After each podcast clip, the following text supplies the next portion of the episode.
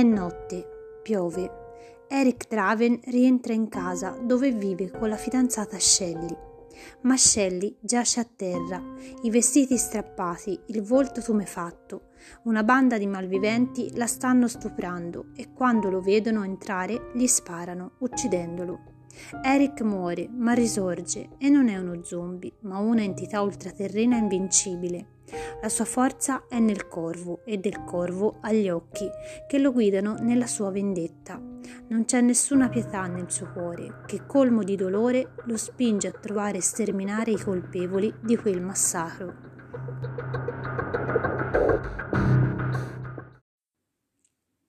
Siamo giunti alla dodicesima tappa del nostro viaggio e la macchina del tempo atterra negli Stati Uniti il 13 maggio del 1994. È questa infatti la data in cui nelle sale cinematografiche statunitensi esce The Crow, Il Corvo, film basato sull'omonimo fumetto di James O'Barr, il cui protagonista, Eric Draven, è interpretato da Brandon Lee, primogenito di Bruce Lee.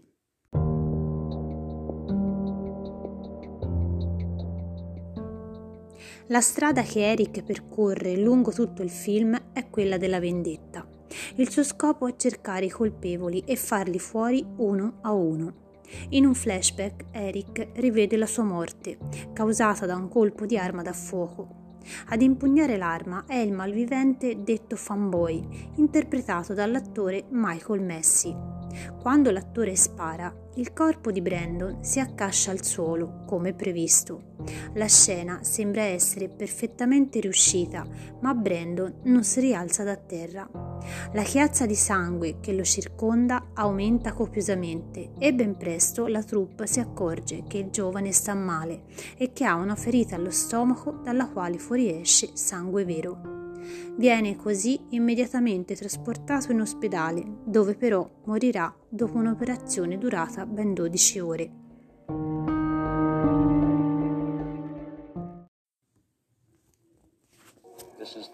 È il ruolo più bello che abbia avuto occasione di interpretare.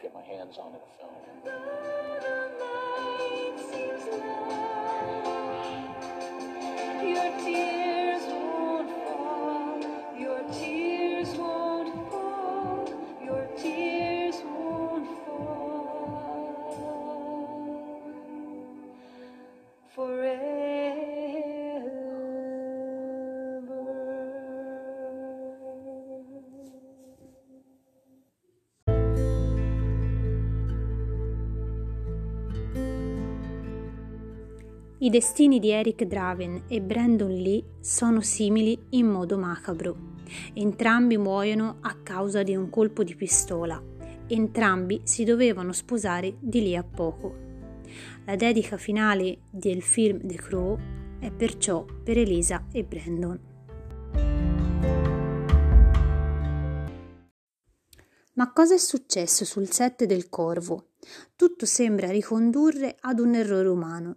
Le pistole usate sul set, come prevede la legge, devono essere caricate a salve. Eppure, il 31 marzo 1994, Brandon Lee muore colpito a morte da una pistola da palcoscenico.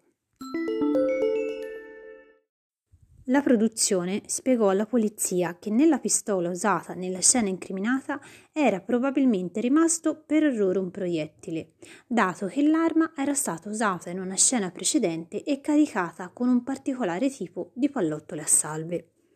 A questo punto è necessario fare una piccola parentesi per capire le caratteristiche specifiche delle pallottole a salve.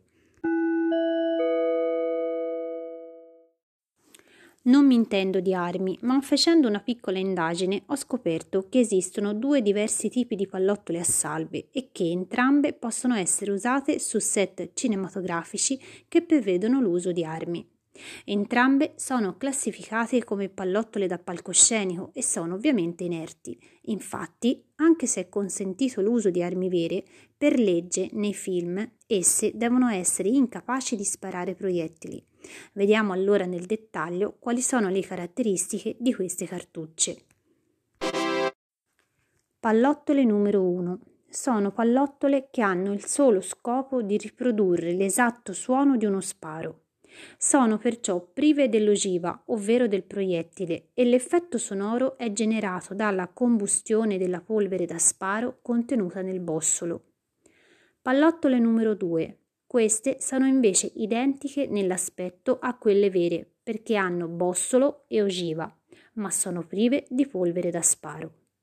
A questo punto forse sorge spontanea in voi una domanda, almeno io mi sono chiesta.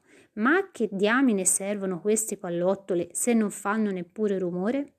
Ebbene, hanno un ruolo ben preciso perché vengono utilizzate nelle scene in cui l'arma da fuoco è ripresa in primo piano. In tale occasione, infatti, le pallottole possono essere visibili ed è necessario che appaiano vere.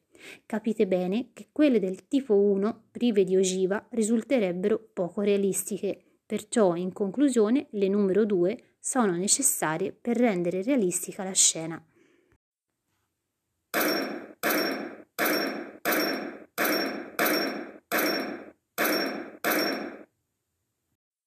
Ecco, nella scena in cui Eric viene ammazzato dovevano essere utilizzate le pallottole d'effetto sonoro, ovvero prive di ogiva.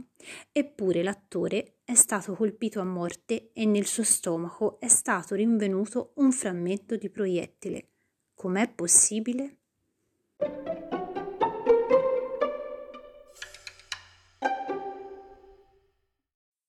La situazione è complessa. Come abbiamo visto prima, la produzione si affretta a spiegare che in una scena precedente la pistola era stata caricata con le pallottole con l'ogiva e che questa accidentalmente si era staccata e incastrata nell'arma. Rimasta lì, al momento che Messi sparò, il colpo causato dallo scoppio della polvere da sparo contenuto nelle altre pallottole sbloccò l'ogiva, i cui frammenti si conficcarono nello stomaco di Brandon. A questo punto però le domande sono tante. Com'è possibile che l'ogiva saldata al bossolo si stacchi come mai nessuno si era accorto che dentro la pistola era rimasto qualcosa? E chi l'ha ripulita? Non si è reso conto che una pallottola estratta era priva dell'ogiva? Per ovviare alle complicanze che queste domande fanno sorgere, la produzione si affrettò ad aggiungere che le pallottole con l'ogiva utilizzate non le avevano acquistate, ma semplicemente che se le erano fabbricate da soli, svuotando il bossolo di vere pallottole dalla polvere da sparo. Poi avevano preso l'ogiva e ce l'avevano saldata sopra. Questo poteva spiegare il perché l'ogiva si fosse staccata con tanta facilità e fosse rimasta incastrata nell'arma dopo l'uso. Però, dico io, perché siete andate a comprare delle vere pallottole, le avete aperte, svuotate e poi risaldate? Ma che vi è passato per la testa? Ebbene, lo hanno fatto, dicono loro, per risparmiare. Sì, per risparmiare. Ma davvero? La cosa è decisamente poco credibile.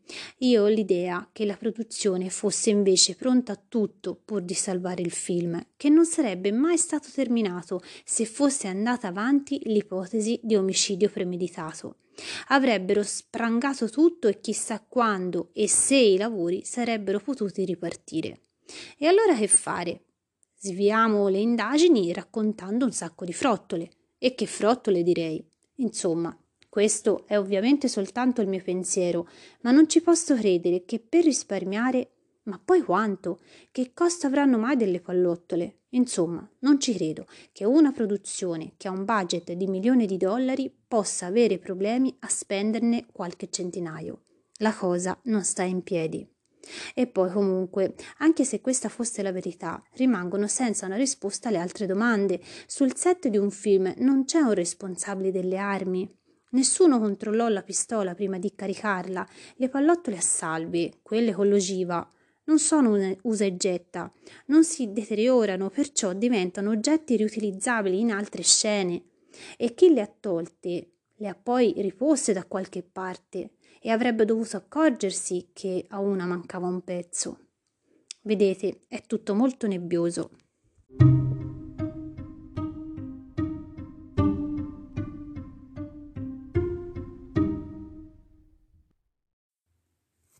Purtroppo le indagini furono veloci e vennero chiuse alla svelta perché la famiglia di Brandon, la madre Linda, la sorella Shannon e la fidanzata Elisa decisero di ritirare la denuncia si dice che Elisa infatti ci tenesse molto al fatto che il film venisse concluso e così fu.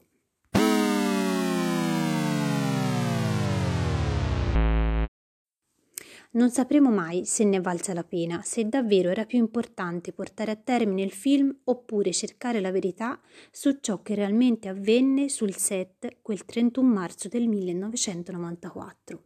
Il film comunque ebbe un enorme successo e non perché fosse un capolavoro, diciamoci la verità, ma per la morte dell'attore che rese la pellicola appetitosa per molti.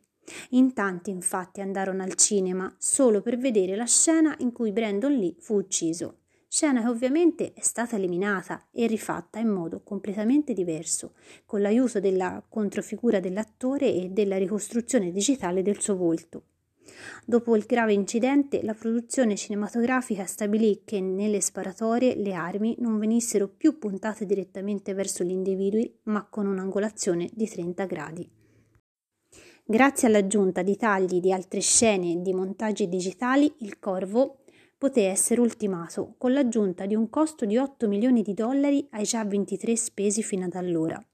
Il ruolo di Eric Draven venne affidato a due stuntman amici di Brandon.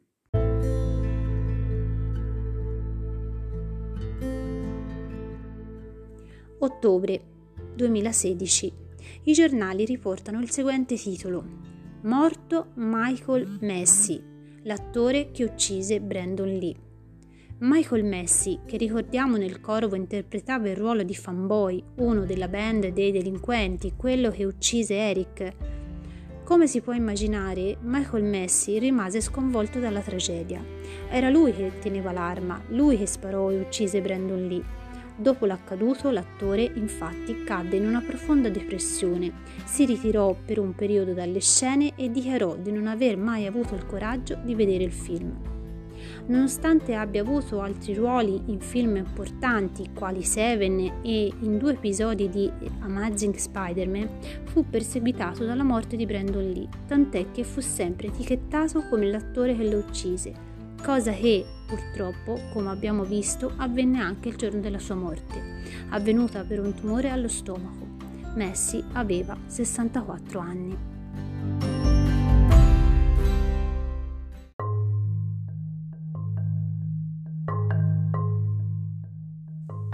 Il corvo è un uccello che si ciba prevalentemente di carcasse, siano esse di origine animale o umana, ed è per questo che è un abituale frequentatore dei luoghi di morte. Per le sue abitudini alimentari è quindi stato associato al male e alle tenebre. Non a caso una delle forme fisico-materiali predilette dal diavolo sarebbe proprio quella del corvo.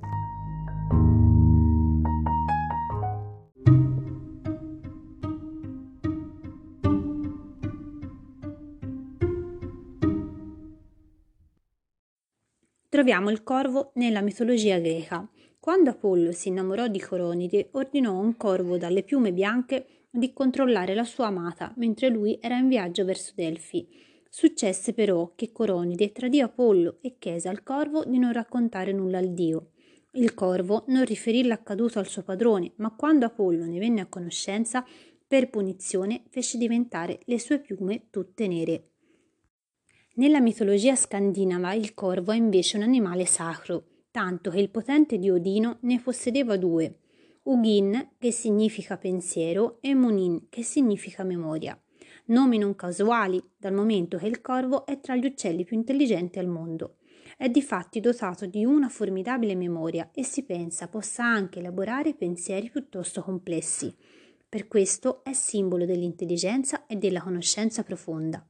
Odino ogni mattina inviava i suoi corvi per il mondo per avere informazioni su ciò che stava accadendo e la sera i corvi tornavano, gli si posavano su una spalla e gli raccontavano ciò che avevano visto e sentito.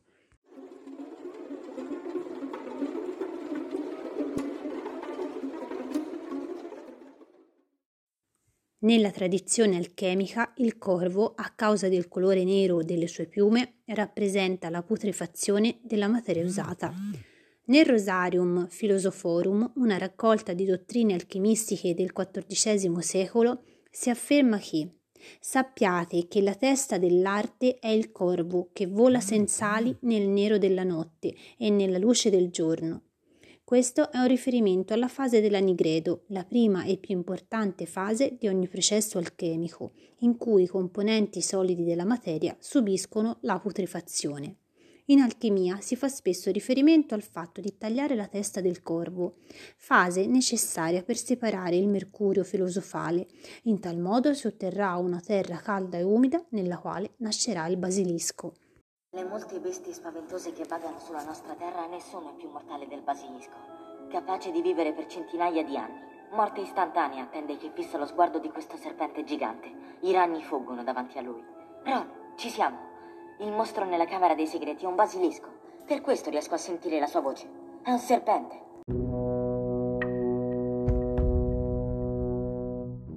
Nel folklore russo e generalmente in quello europeo si crede che gli spiriti delle streghe assumano la forma di un corvo.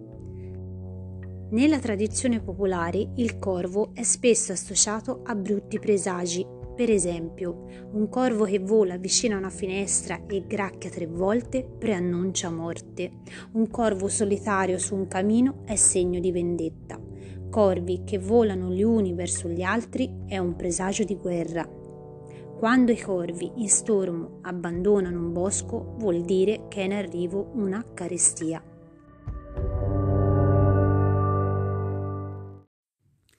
Ma torniamo alla morte di Brandon Lee, sulla quale le ipotesi fatte negli anni sono state innumerevoli e molte assai fantastiche. Quel che c'è da dire è che la sua morte è sempre stata associata alla morte del padre, Bruce Lee, anche lui deceduto molto giovane in circostanze a detta di molti strane. Da qui è nata la leggenda che sia il padre che il figlio fossero vittime di una maledizione buttatagli addosso dalle triadi, la mafia cinese.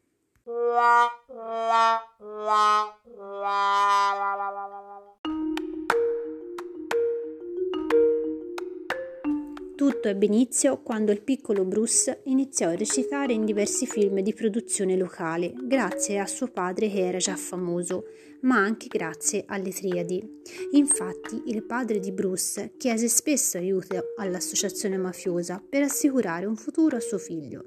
Secondo alcuni, l'ira della mafia è stata scatenata da Bruce, il quale, durante una rissa, se la prese con il figlio di un membro delle triadi. Secondo altri, invece, la mafia avrebbe voluto gestire gli ingaggi cinematografici di Bruce, il quale si rifiutò. Non si hanno prove a conferma di queste teorie, ma secondo la leggenda la mafia cinese maledì Bruce e tutti i suoi discendenti.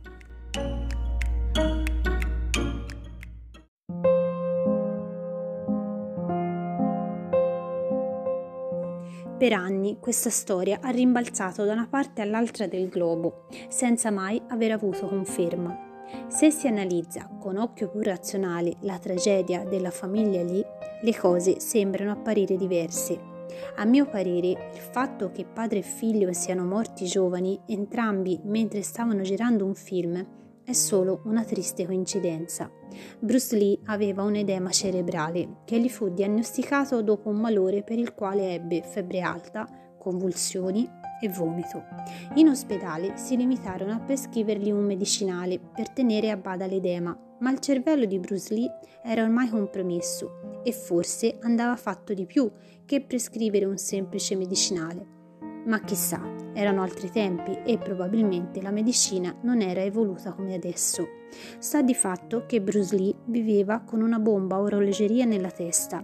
Una sera, mentre si trovava per lavoro a Hong Kong nella casa dell'attrice Betty Ting Pei, accusò un fortissimo mal di testa. La donna lo fece sdraiare e gli dette un farmaco, una specie di aspirina. Bruce si addormentò e non si svegliò più.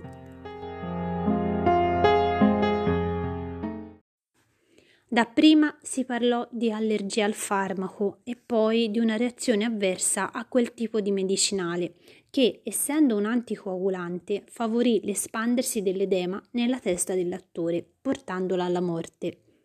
Dall'autopsia, infatti, il suo cervello risultò più grande del 13% di un cervello normale Si era gonfiato così tanto da non trovare più spazio all'interno della scatola cranica e questo gli fu fatale. Su questa morte furono, come ho già detto, fatte varie ipotesi. Betty Timpei fu presa di mira dai fan di Bruce Lee, tanto che non osò presentarsi al funerale dell'attore. L'accusarono di aver avvelenato Bruce con un veleno cinese non rilevabile dall'autopsia, in accordo con le triadi. Non era infatti un segreto che la donna avesse frequentazioni con la mafia cinese e che non conducesse una vita poi così pulita. Comunque sia, le indagini non portarono a niente e Bruce fu dichiarato morto per cause naturali. Bruce e Brandon sono seppelliti in tombe adiacenti nel cimitero di Seattle.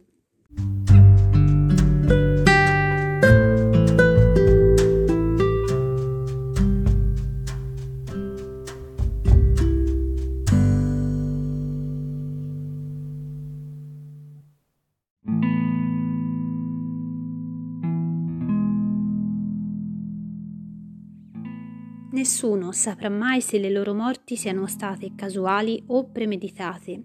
Sta di fatto che due giovani uomini morirono così, lasciando moglie e figli l'uno e fidanzata l'altro. Chissà come sarebbe andata altrimenti per il film The Crow. Sicuramente non avrebbe avuto il successo che ha avuto e chissà che carriera avrebbe fatto Brandon se mai sarebbe riuscito a togliersi di dosso l'etichetta del figlio di Bruce Lee che tanto gli pesava.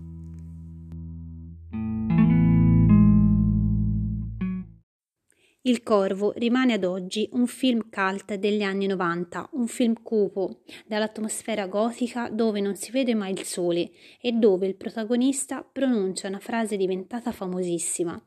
Non può piovere per sempre. La frase è anche il ritornello, nonché il titolo della canzone It Can't Rain All the Time, cantata da Jane Berry e inclusa nella colonna sonora del film.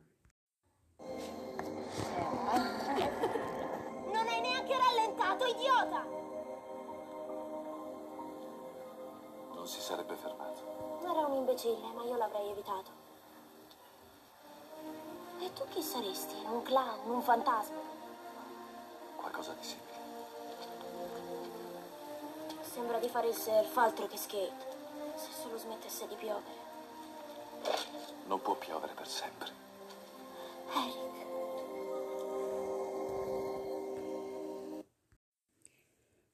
Si conclude qui la dodicesima tappa del nostro viaggio.